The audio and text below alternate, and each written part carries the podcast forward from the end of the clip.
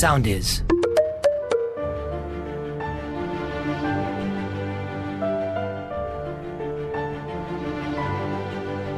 Ημερολόγιο Μάχης Ένα podcast του Win Cancer με ιστορίες ανθρώπων που αντιμετώπισαν τον καρκίνο.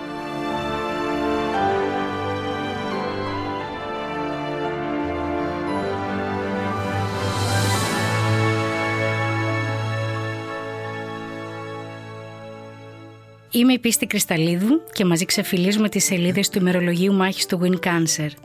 Σήμερα είμαι πολύ χαρούμενη γιατί φιλοξενούμε στο 19ο επεισόδιό μας τον πρόεδρο της Ελληνικής Ομοσπονδίας Καρκίνου, τον κύριο Γιώργο Καπετανάκη. Ο κύριος Καπετανάκης είναι ένας άνθρωπος με υψηλό αίσθημα ευθύνης και έχει αφιερωθεί στη μάχη κατά του καρκίνου.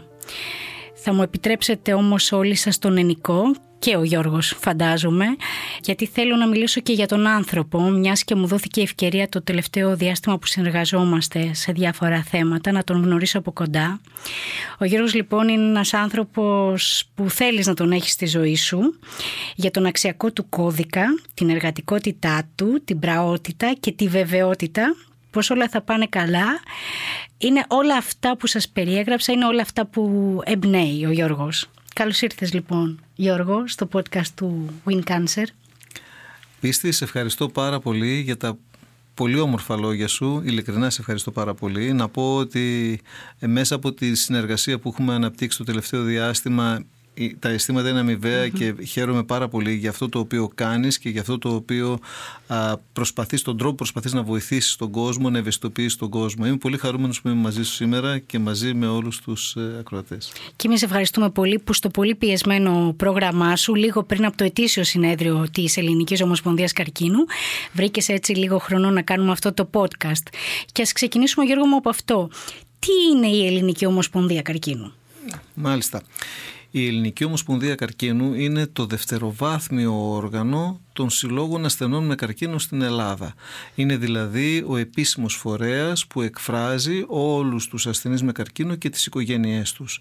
Με μέλη 46 οργανώσεις ασθενών σε όλη την Ελλάδα αυτή τη στιγμή προσπαθεί να βοηθήσει σε κεντρικό επίπεδο στις επαφές με την πολιτεία και με τους επίσημους φορείς να υιοθετηθούν πολιτικές υγείας οι οποίες θα οδηγήσουν στη λύση των καθημερινών ή και μικρών καμιά φορά προβλημάτων ή και μεγάλων βεβαίως που αντιμετωπίζουν οι ασθενείς και οι οικογένειές τους αλλά και οι φροντιστές σε όλη την Ελλάδα. Μάλιστα.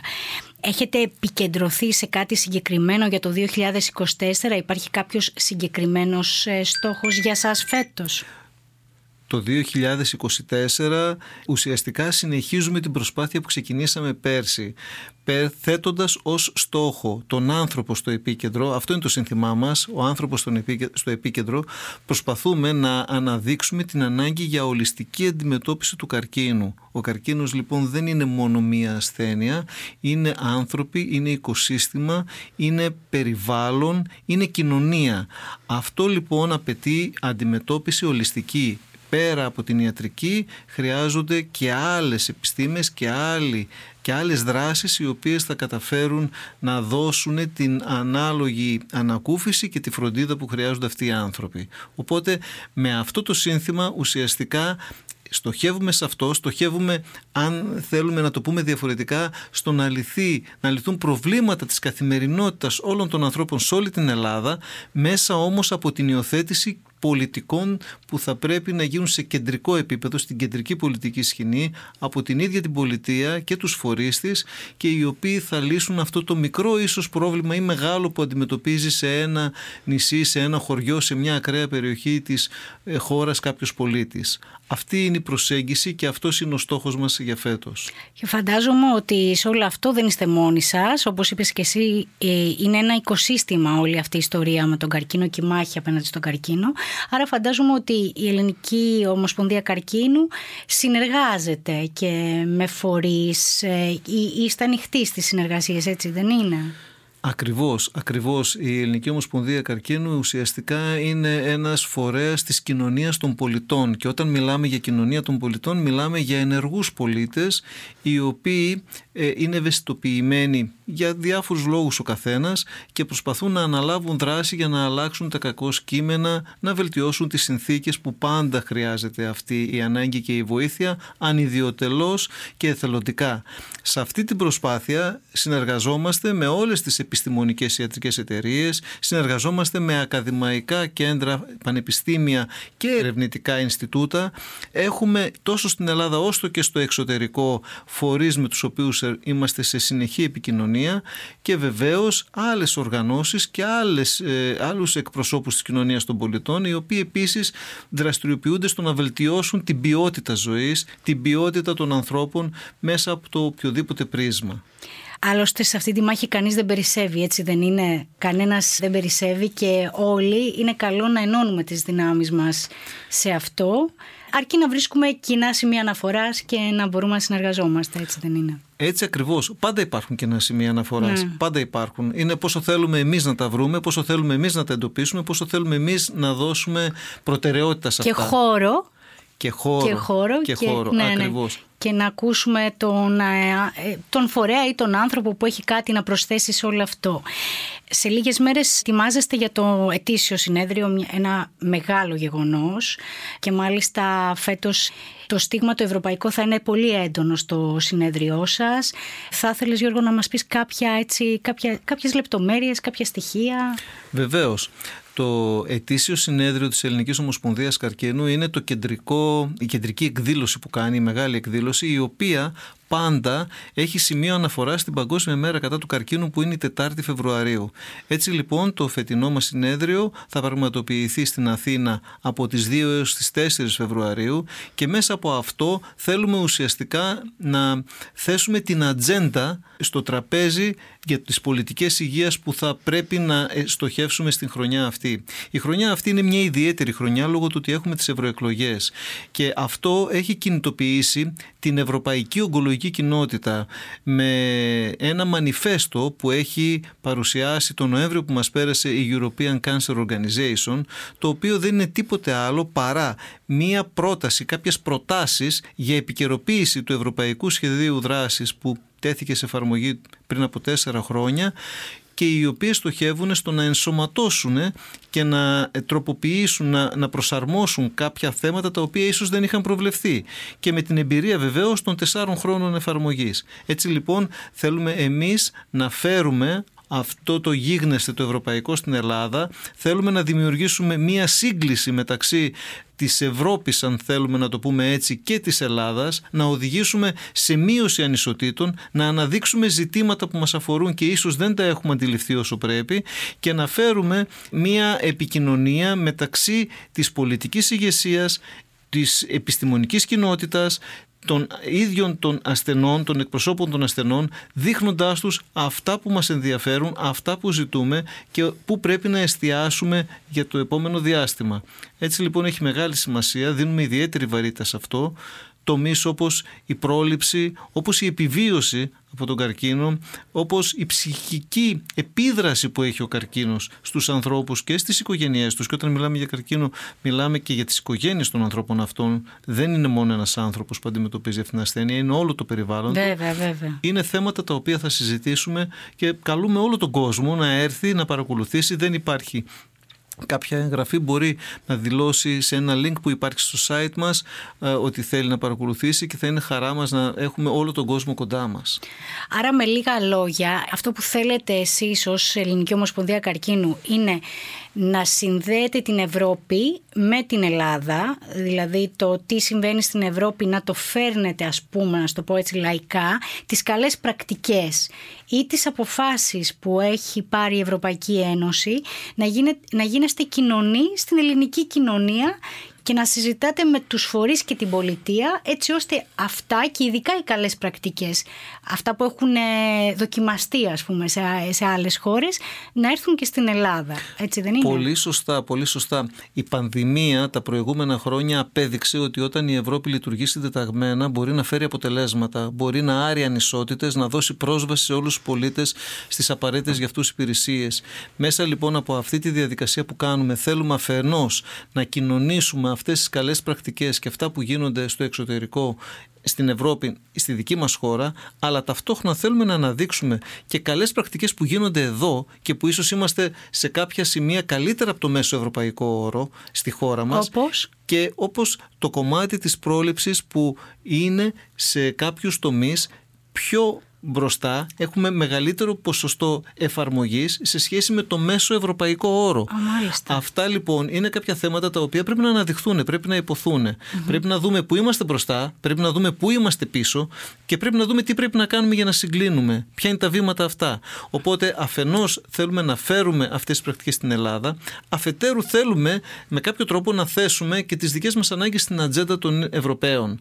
Και να μην είμαστε κάποιοι που απλά είμαστε σε μια κουκίδα στο χάρτη και απλά αλλά ακολουθούμε. Ακριβώς, αλλά κάποιοι που είμαστε ενεργοί και θέλουμε να αλλάξουμε αυτή την πραγματικότητα το καταφέραμε, το καταφέραμε μετά από 10 χρόνια οικονομικής κρίσης να αποδείξουμε ότι μπορούμε να σταθούμε στα πόδια μας. Θεωρούμε ότι εμείς σαν Ελληνική Ομοσπονδία Καρκίνου ότι και στην υγεία και στον καρκίνο το, το κομμάτι το μεγάλο με το οποίο ασχολούμαστε και στο οποίο έχει επενδύσει πολλά η Ευρώπη τα προηγούμενα χρόνια μπορούμε να κάνουμε αυτή τη χρονιά και τις επόμενες βήματα τα οποία θα είναι πραγματικά ανατροπή στο σημερινό καθεστώς που πραγματικά έχει κενά και προβλήματα και δεν είναι όλα ε, θέματα που ωρεοποιούμε. Υπάρχουν προβλήματα που πρέπει να τα δούμε στα μάτια και πρέπει να τα αντιμετωπίσουμε χθες. Και πρέπει να τα λύσουμε. Και πρέπει να τα λύσουμε, ακριβώς αυτό. Ωραία. Θα ήθελα να μιλήσουμε για κάτι το οποίο δεν ξέρω πόσο το γνωρίζει ο πολλής κόσμος, δεν ξέρω πόσο το γνωρίζουν και οι ασθενείς. Θα ήθελα να μιλήσουμε για το δικαίωμα στη λύθη. Θέλεις να μας πεις δύο-τρία πράγματα για το τι είναι αυτό το δικαίωμα στη λύθη; Το δικαίωμα στη λύθη. Το δικαίωμα στη λύθη λοιπόν είναι ένα δικαίωμα το οποίο ευρωπαϊκά έχει αναγνωριστεί σε 8 χώρες. Οι τελευταίες χώρες που το αναγνώρισαν τον Νοέμβρη και τον Δεκέμβρη ήταν η Ιταλία και η Κύπρος. Με το οποίο άτομα τα οποία είχαν εμπειρία καρκίνου και για συγκεκριμένα χρόνια δεν είχαν κάποια υποτροπή ή δεν ελάμβαναν κάποια θεραπεία είναι επιλέξιμα να μπορούν να, κάνουν, να λάβουν κάποιο δάνειο ε, και να συνάψουν ασφάλεια ζωής. Αυτή τη στιγμή, Ενώ αυτή τη στιγμή... Αυτή τη στιγμή αυτό δεν ισχύει. Οποιοδήποτε έχει εμπειρία καρκίνου στην Ελλάδα δυστυχώς δεν είναι επιλέξιμος για καμιά μορφή ασφάλισης. Έτσι λοιπόν τι θέλουμε να κάνουμε με αυτό; Και μάλιστα θα έχουμε και την μεγάλη τιμή να φιλοξενήσουμε το άτομο, την δόκτωρ Φρανσουάζ Μενιέ, η οποία είναι αυτή η οποία ξεκίνησε πριν 10-12 χρόνια αυτή τη διαδικασία και θα είναι μαζί μας στο συνέδριό μας για να μας μιλήσει για αυτό.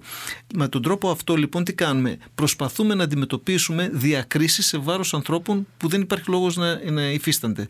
Αυτό προσπαθούμε να κάνουμε. Και τι μήνυμα προσπαθούμε να δώσουμε σε όλους; Προσπαθούμε να δώσουμε ένα μήνυμα επανένταξης στην εργασία και στην κοινωνία μετά την αντιμετώπιση της νόσου με επιτυχία.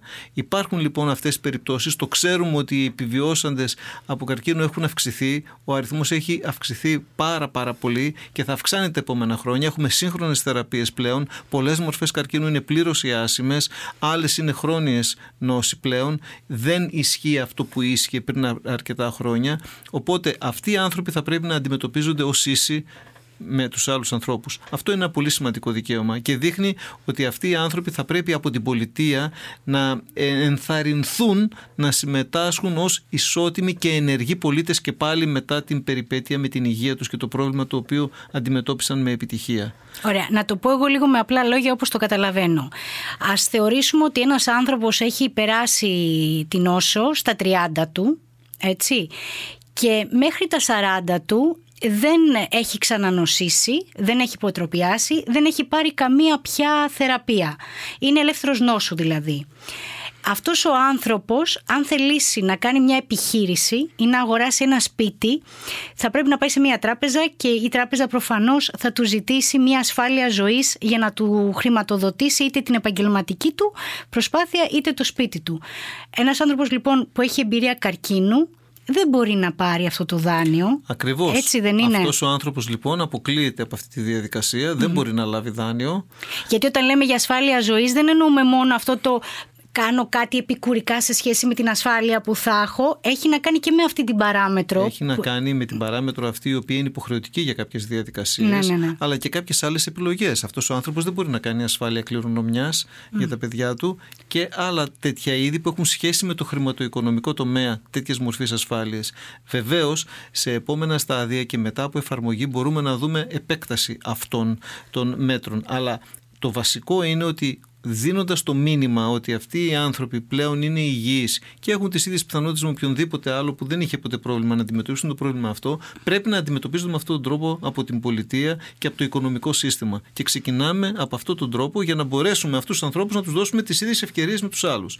Και ε, ανέφερες πάρα πολύ καλά το παράδειγμα ενός ατόμου 30 ετών, γιατί αν κάποιος είναι 60 προφανώς δεν μας ενδιαφέρει πάρα πολύ. Αλλά τι ισχύει αν είναι 30, τι ισχύει αν ήταν ένα παιδάκι το οποίο αρρώστησε και μετά είναι μια χαρά, αλλά αυτό το παιδί πάντα στη ζωή Έχει του θα καταδικαστεί αντιμετωπίζεται για πάντα, Έτσι, έτσι. ακριβώς. Ναι, ναι. Το εξασφαλίζουμε ίσα δικαιώματα, ίση πρόσβαση Ναι. σε εργασία, ίση πρόσβαση σε επιλογές ζωής. Όχι, δεν τις εξασφαλίζουμε. Με αυτό λοιπόν το δικαίωμα στη λύθη θέλουμε και η χώρα μας να ακολουθήσει τις άλλες χώρες της Ευρωπαϊκής Ένωσης που έχουν μπει σε αυτή τη διαδικασία. Έχει και να- δοκιμαστεί το μέτρο και. από το 2016 έχει δοκιμαστεί ε, και ουσιαστικά ζητάμε να αναγνωριστεί αυτό το δικαίωμα, το δικαίωμα στη λύθη και να υπάρχει και στη δική μας χώρα και να θεσμοθετηθεί επίσημα.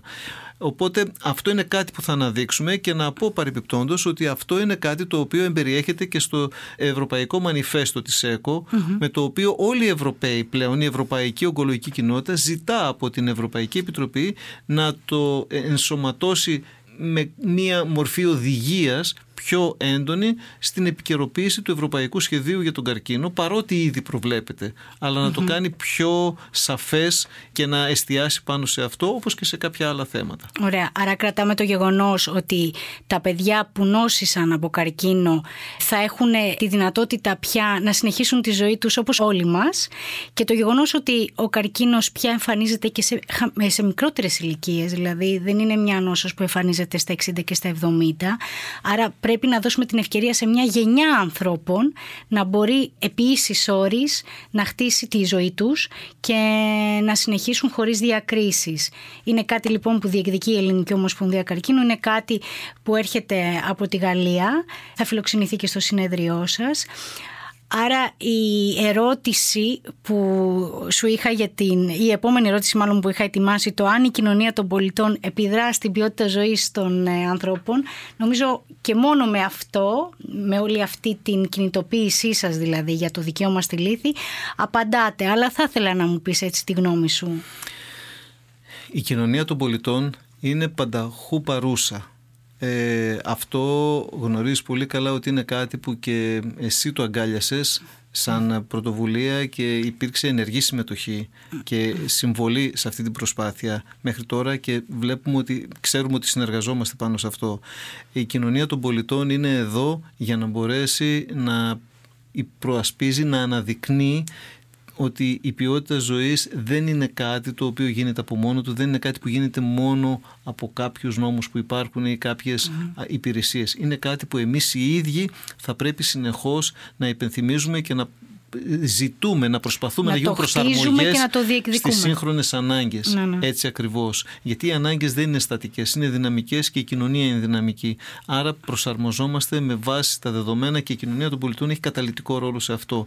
Δεν είναι τυχαίο που η κοινωνία των πολιτών, οι εκπρόσωποι των πολιτών λαμβάνονται υπόψη σε όλες τις χώρες της Ευρώπης, mm-hmm. σε όλα τα συστήματα υγείας και όχι μόνο, τόσο στην Μεγάλη Βρετανία όσο και στην Γαλλία, στη Γερμανία και σε άλλες χώρες και έχουν θεσμικούς ρόλους. Mm-hmm. Έχουν θεσμικούς ρόλους. Είναι stakeholders, είναι δηλαδή εταίροι σε όλο αυτό το οικοσύστημα και ζητούνται οι εμπειρίες και οι γνώσεις τους. Mm-hmm. Διότι αυτά που βιώνουν, αυτά που οι ίδιοι γνωρίζουν, καμία μελέτη δεν μπορεί να τα προβλέψει και καμία μελέτη δεν μπορεί να τα δημιουργήσει. Έτσι. Η εμπειρία τους είναι καταλητική για να υπάρξει επιτυχία στην οποιαδήποτε εφαρμογή οποιοδήποτε μέτρου. Στην οποιαδήποτε πολιτική. Στην οποιαδήποτε δεν, πολιτική. Ναι, ναι. Δεν μπορείς άρα, να σχεδιάζεις άρα πολιτικές υγείας χωρίς ακριβώς. τους ανθρώπους που τους αφορά. Έτσι ναι. ακριβώς, ακριβώς ναι. αυτό. Άρα είναι καταλητική συνεισφορά και αυτό το οποίο χαίρομαι πάρα πολύ είναι ότι μέσα από την ενασχόλησή μου με αυτή τη διαδικασία, την εθελοντική ενασχόληση, ε, γίνεσαι καλύτερος άνθρωπος και ο ίδιος.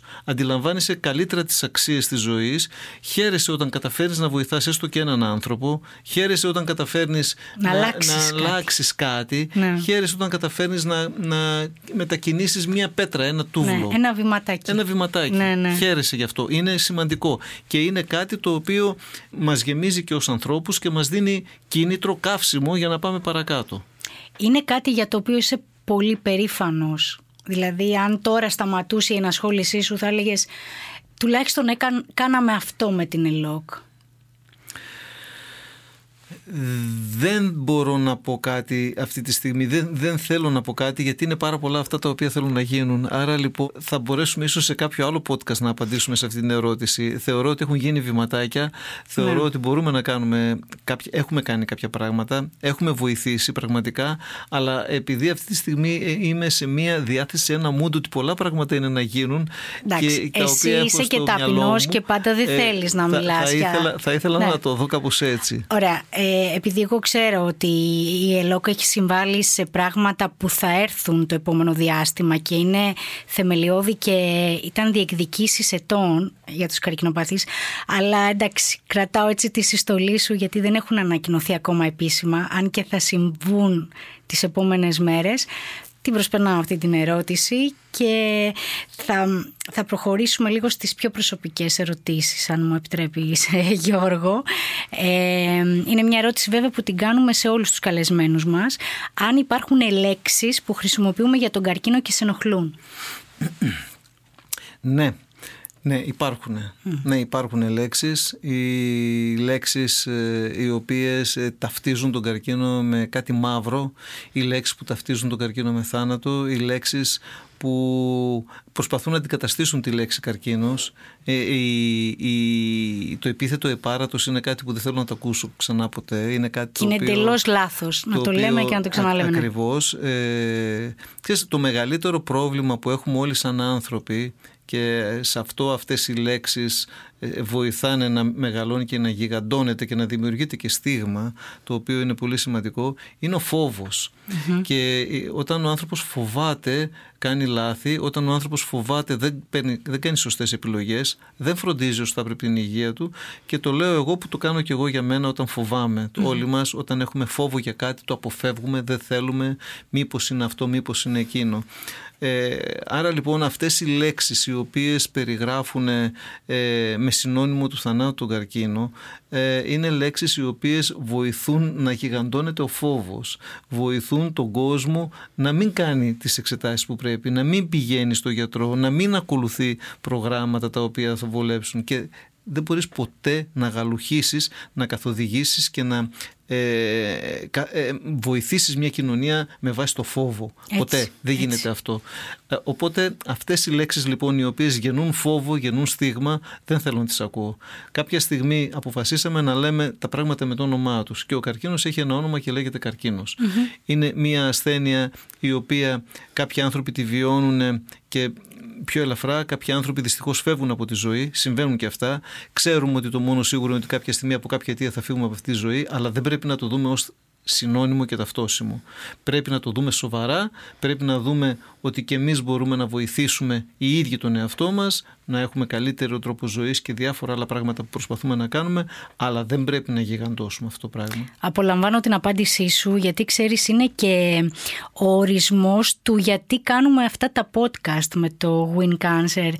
Αυτό, να πολεμήσεις το φόβο του καρκίνου, μιλώντας για τον καρκίνο πια και μιλώντας οι άνθρωποι που τον έχουν βιώσει, οι άνθρωποι που για κάποιο λόγο ήταν πολύ κοντά σε, όλ, σε στην ασθένεια και οι γιατροί και οι φροντιστές θέλουμε να πετύχουμε αυτό να, να τελειώνουμε πια με το στίγμα και να, να αντιμετωπίσουμε τον φόβο που μας απομακρύνει από την πρόληψη, που μας απομακρύνει από το να μπούμε σε μια διαδικασία, να τον κοιτάξουμε κατάματα και να ενώσουμε τις δυνάμεις μας για να τον ε, αντιμετωπίσουμε. Ε, εσύ κάποια στιγμή ε, μίλησες για τον τρόπο που άρχισες να βλέπεις ξανά τα χρώματα μετά τη διάγνωσή σου. γιατί είσαι κι εσύ Ναι. άνθρωπος που έπρεπε να, την, να αντιμετωπίσεις την νόσο και θα ήθελα, αν θέλεις κι εσύ να μοιραστείς έτσι αυτή την ιστορία, το πώς ξαναείδες τα χρώματα. Ε, ναι. Ε, αυτό το οποίο συμβαίνει μέσα μας μετά από αυτή την εμπειρία η οποία είναι μια εμπειρία η οποία δεν είναι εύκολη, είναι συγκλονιστική, είναι δύσκολη είναι μια διαδικασία στην οποία δεν περνάει κανείς προετοιμασμένος είναι ότι μπορείς να αντιληφθείς κάποια πιο απλά πράγματα την αξία από κάποια πιο απλά πιο καθημερινά, πιο συνήθη έχουμε μάθει στη ζωή μας να βγαίνουμε στο δρόμο και να βλέπουμε τον ουρανό να βλέπουμε αν έχει σύννεφα, να βλέπουμε αν είναι γαλάζιος να βλέπουμε αν, έχει, αν βρέχει και τελείως. Και μετά να ξαναγυρίζουμε να ανοιχτώνει και άντε πάλι την ίδια μέρα. Όταν λοιπόν κάποιος έχει νοσήσει από καρκίνο τα μάτια του αντιλαμβάνονται διαφορετικά το μπλε χρώμα του ουρανού, διαφορετικά το μπλε χρώμα της θάλασσας, το πράσινο των δέντρων. Όλα αυτά αποκτούν μια άλλη αξία, αποκτούν μια άλλη δυναμική και οι αισθήσεις πραγματικά, όπως και η όσφρηση, όπως και η γεύση τα πάντα, έχουν ε, διαφορετική διάσταση, διότι αυτό αυτές οι αισθήσεις μας όπως και η όραση και η όσφρηση και όλα τα άλλα είναι αυτά που μας φέρουν σε επαφή με τον κόσμο και αυτό το πράγμα λοιπόν όταν κάποιος αντιμετωπίσει ένα πολύ σοβαρό πρόβλημα υγείας και ανταπεξέλθει και επανέλθει κανονικά αυτές λοιπόν οι αισθήσεις του λειτουργούν είναι, ε, δίνουνε, δίνει, δίνεται άλλη διάσταση και αυτό το απλό, το καθημερινό, το συνηθισμένο η ρουτίνα δεν υπάρχει τόσο όπως υπήρχε πλέον. Είναι διαφορετικό το χρώμα. Είναι πραγματικά διαφορετικά τα χρώματα. Είναι πιο φωτεινά, είναι πιο δυνατά ε, δημιουργούν αλληλεπίδραση και αποτυπώνονται ε, Αυτό τουλάχιστον ε, εισέπραξα εγώ και προσπαθώ να το εκφράσω. Δεν ξέρω επιτυχώς ή όχι, αλλά αυτό είναι που ουσιαστικά θέλω να πω. Εντάξει, είναι πολύ σημαντικό αυτό που μας λες ότι όλες οι αισθήσεις, όχι μόνο η όραση, αλλάζουν γιατί επικεντρώνεσαι στα, στα μικρά τελικά Βέβαια και στα μεγάλα, αλλά και τα μικρά τα ουσιώδη της ζωής, το πώς μυρίζει, ας πούμε, ένα τριαντάφυλλο ένα λουλούδι και πώς βλέπεις το κόκκινο του χρώμα ή το μπλε του ουρανού, όπως είπες και εσύ. Και ήταν τόσο ωραία η περιγραφή σου και νομίζω πως όλοι καταλάβαμε τι θέλεις να πεις. Άλλος ένας λόγος που θα ήθελα να, τα podcast μας να φτάνουν και σε ανθρώπους που δεν είχαν εμπειρία καρκίνου γιατί πολύ απλά όλοι εσείς που είχατε την εμπειρία καρκίνου έχετε ένα έξτρα μάθημα ζωής για μας κάθε φορά και σε ευχαριστώ πάρα πολύ για αυτή την περιγραφή σου. Τελειώνουμε. Πρέπει να φύγεις για Κατερίνη αμέσως. Ε, θα σου κάνω και άλλη μια στατιστική ας πούμε ερώτηση που κάνουμε στους καλεσμένους μας. Πώς φαντάζεσαι τη ζωή σου σε πέντε χρόνια από τώρα; Οκ. ε, μάλιστα. Δεν τη φαντάζομαι ζω την κάθε μέρα, προσπαθώ να κάνω κάθε μέρα αυτό το οποίο θεωρώ ότι είναι καλό, είναι θετικό, παράγει θετική ενέργεια. Πιστεύω, έχω πολύ μεγάλη αισιοδοξία για το αύριο και το μέλλον. Πιστεύω ότι σε πέντε χρόνια θα είμαι μια χαρά. Πιστεύω ότι σε πέντε χρόνια θα μπορώ να συνεχίσω να κάνω πράγματα τα οποία μπορώ να προσφέρω ε, και νομίζω ότι δεν ξέρω, δεν έχω κάτι το οποίο ε, θα σχεδίαζα από σήμερα για να κάνω σε πέντε χρόνια ή πιστεύω ότι θα είναι σε πέντε χρόνια διαφορετικό. Αισθάνομαι καλά με τον εαυτό μου και αισθάνομαι πάρα πολύ καλά με αυτά που προσπαθώ και κάνω. Θα ήθελα να συνεχίσω να είμαι σε μια τέτοια κατάσταση ανθρώπου και να μπορέσω να απολαμβάνω την οικογένειά μου, να έχω περισσότερες στιγμές με την οικογένειά μου, να περνάω καλύτερα με τους ανθρώπους που αγαπάω και να μπορέσω να, προσφέρω, να συνεχίσω να προσφέρω ό,τι μπορώ. Το βαρκάκι είναι κάπου εκεί; Το βαρκάκι είναι κάπου εκεί, το βουνό είναι κάπου εκεί, όλα είναι κάπου εκεί. Όλοι έχουμε, όλοι έχουμε ακριβώς, το σκι είναι εκεί, η θάλασσα είναι εκεί. Είμαστε, ε, ε, πέρα από όλα είμαστε άνθρωποι και σαν άνθρωποι έχουμε τα χόμπι μας, έχουμε τις αδυναμίες μας, έχουμε αυτά που θέλουμε να κάνουμε και να μας γεμίζουν και αυτά αποτελούν μέρος της ζωής μας και όλοι, και όλοι αυτοί οι άνθρωποι που έχουν νοσήσει είχαν και έχουν και θα πρέπει να συνεχίσουν να έχουν στο μυαλό τους αυτά που μπορούσαν να κάνουν για να τα ξανακάνουν μόλις θα γίνουν καλά. Αυτό είναι ένα κίνητρο το οποίο θα πρέπει να το κάνουν και αυτό θα τους το έλεγα. Τουλάχιστον αυτό είναι κάτι το οποίο σε κρατάει, σε στηρίζει και σε βοηθάει για αύριο. Και φυσικά οι δικοί σου άνθρωποι, οι άνθρωποι οι οποίοι είναι δίπλα, οι οποίοι είναι ένα τεράστιο κεφάλαιο και δεν μιλήσαμε για αυτούς σήμερα. Ίσως κάποια άλλη φορά πρέπει να μιλήσουμε, που έχουν έχουν παίξει και παίζουν σημαντικό ρόλο σε όλο αυτό το θέμα που λέγεται καρκίνος. Εννοείται ότι θέλουμε να μιλάμε για τους φροντιστές, δεν το συζητάω. Ήταν πάρα πολύ ωραία αυτή η τελευταία σου απάντηση. Σε ευχαριστούμε πάρα πολύ. Ώρα να δώσουμε και τον τίτλο του επεισοδίου. OK. Okay. Να το πάμε. Ε, να το πάμε ο άνθρωπος στο επίκεντρο. Ναι, Τι λες; Ε, είναι εξαιρετικός τίτλος, βεβαίως. Ταιριάζει, είναι και στο timing καλό; ταιριάζει, ταιριάζει και είναι και προάγγελος του συνεδρίου σας. Ωραία. Ναι, Ωραία. Είναι, είναι εξαιρετικός τίτλος. Αυτό ήταν λοιπόν. Δεν ξέρω αν θέλεις να συμπληρώσεις να πεις κάτι άλλο. Ευχαριστώ πάρα πολύ για αυτή την πολύ ωραία εμπειρία. Χάρηκα πάρα πολύ που τα είπαμε εδώ πέρα. Ε, και να πω συγχαρητήρια σε αυτό που κάνει, συγχαρητήρια στο Win Cancer και την προσπάθεια που γίνεται. Χαίρομαι που δουλεύουμε μαζί, χαίρομαι που είμαστε πιο κοντά η Ελληνική Ομοσπονδία του Win Cancer, κάνουμε μαζί πράγματα, βοηθάμε. Αυτό είναι που λέγαμε νωρίτερα και αυτό, είμαι πολύ χαρούμενος. Εμείς ευχαριστούμε Γιώργο για, για το πείσμα σου και την εργατικότητά σου θα το ξαναπώ και για τη θετική σου ενέργεια. Σε ευχαριστούμε για όλα όσα κάνετε όλοι εσείς στην ΕΛΟΚ γιατί δεν είσαι μόνο εσύ, είναι άνθρωποι που πραγματικά έχουν αφιερωθεί οι συνεργάτες σου και τα στελέχη της Ομοσπονδίας. Σας ευχαριστούμε που εκπροσωπείτε με τόσο άξιο τρόπο τους ασθενείς ε, και όλους τους συλλόγους στην Ελλάδα των ασθενών που συμμετέχουν ενεργά και είστε μια κοινότητα πολύ δεμένη και το, το χαίρομαι πάρα πολύ αυτό. Σε ευχαριστώ πολύ για αυτό που αναφέρεις.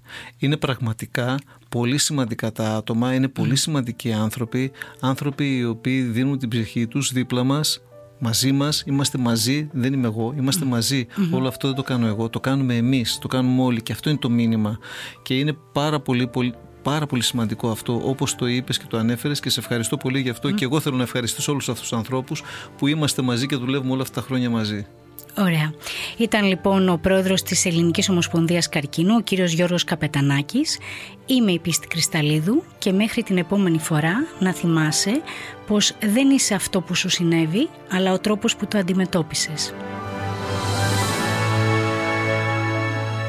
Ακολουθήστε μας στο Soundees, στο Spotify, στο Apple Podcasts και στο Google Podcasts.